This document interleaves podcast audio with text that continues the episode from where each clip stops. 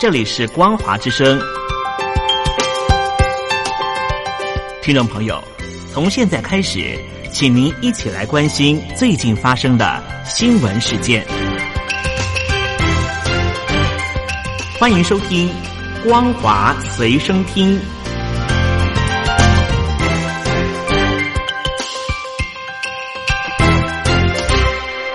各位听众朋友，您好，欢迎收听这一节的光华随身听，我是孟宗。首先带您关心，中共透过扫黄打非打压言论自由，无所不用其极，并声称二零一九年总计取缔关闭网站八点四万个，查处各类案件一点一万起。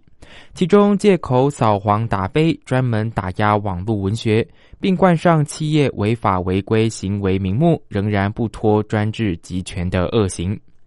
扫黄打非主管单位为打压言论自由，特别鼓励给予举报者奖励，总计全年受理民众举报，并依据这样的取缔关闭网站三点五万个，发放举报奖励人民币一百二十一万多元。报道表示，中共打压言论自由的恶行引发不少争议。其中，查处起点、中文网等网站，并打成企业违法违规行为的罪名，就是为了形成寒蝉效应。然而，经过统计，查获的侵权盗版类案件一千九百多起，也暴露侵权盗版犯行早就病入膏肓。中国大陆官方不断加强洗脑各地高校生，强制学生参加政治必修课，逃课者将会被列入黑名单。考试不及格者则无法获得毕业证书。对此，学生埋怨课程很无聊，浪费时间，每次都是被迫学习。报道指出，马克思主义原理等课程是中国大陆高校学生的必修课，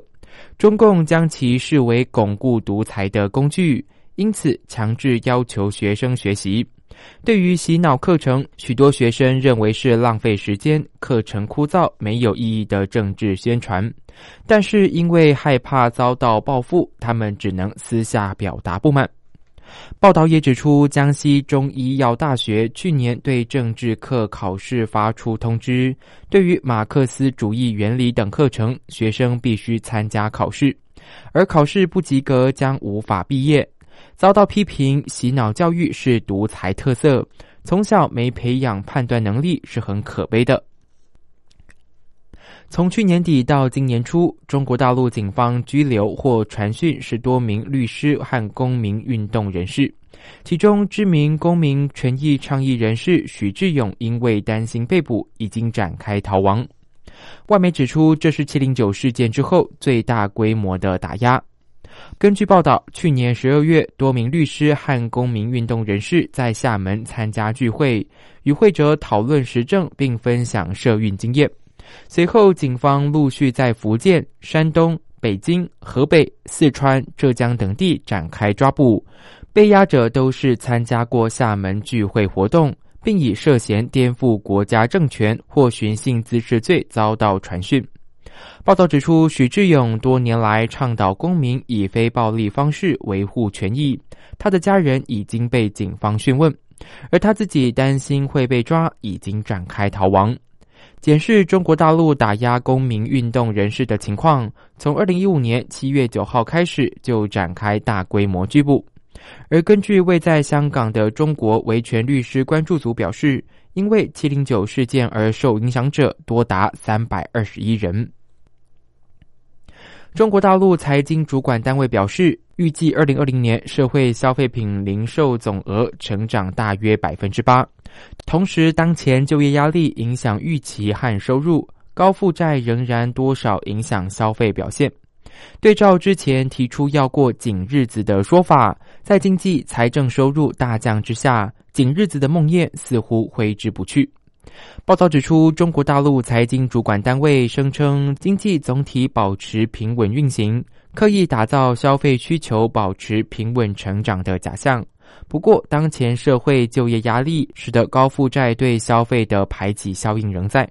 包括消费供给不能满足需求、服务消费品质参差不齐，影响消费意愿等等，都不利于消费平稳成长。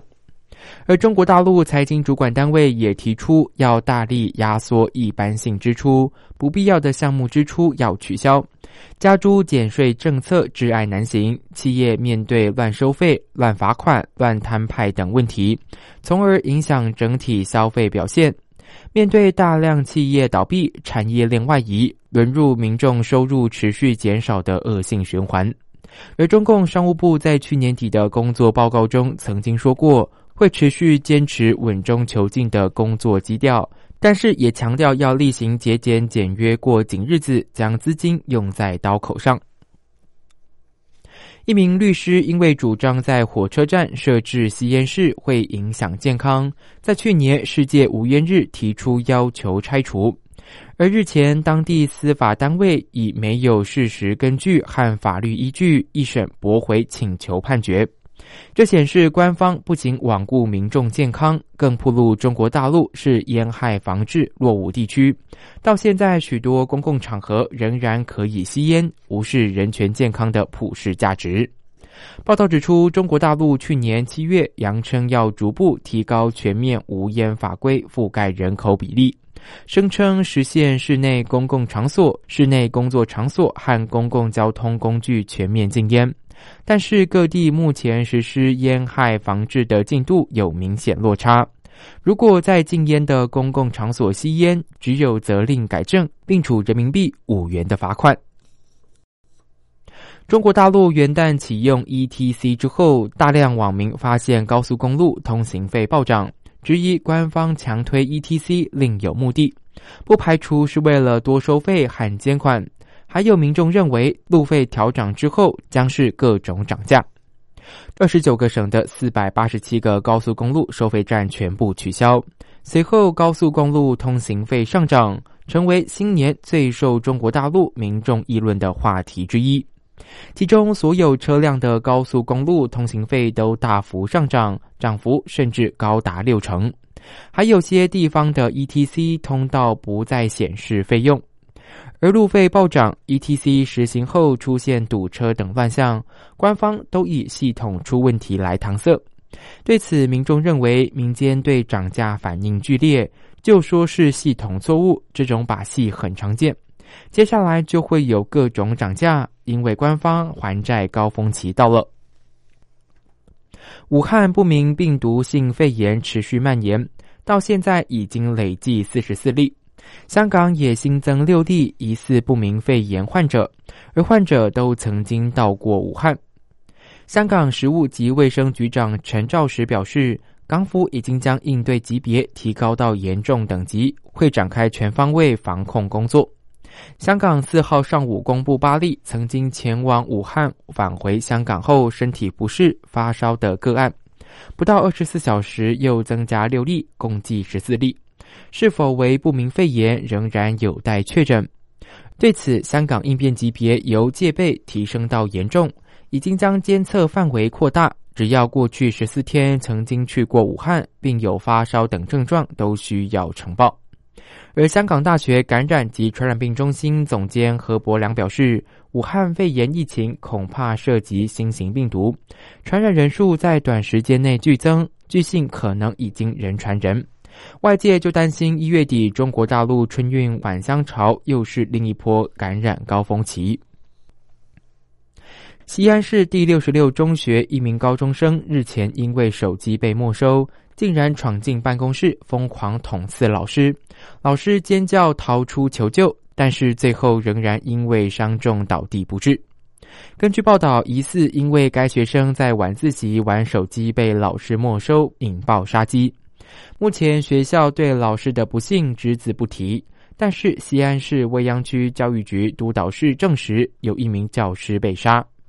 报道指出，该校高三李同学二号晚自习玩手机，被金信值班老师发现并没收。后来男同学两次到办公室索要手机，但金老师都不在。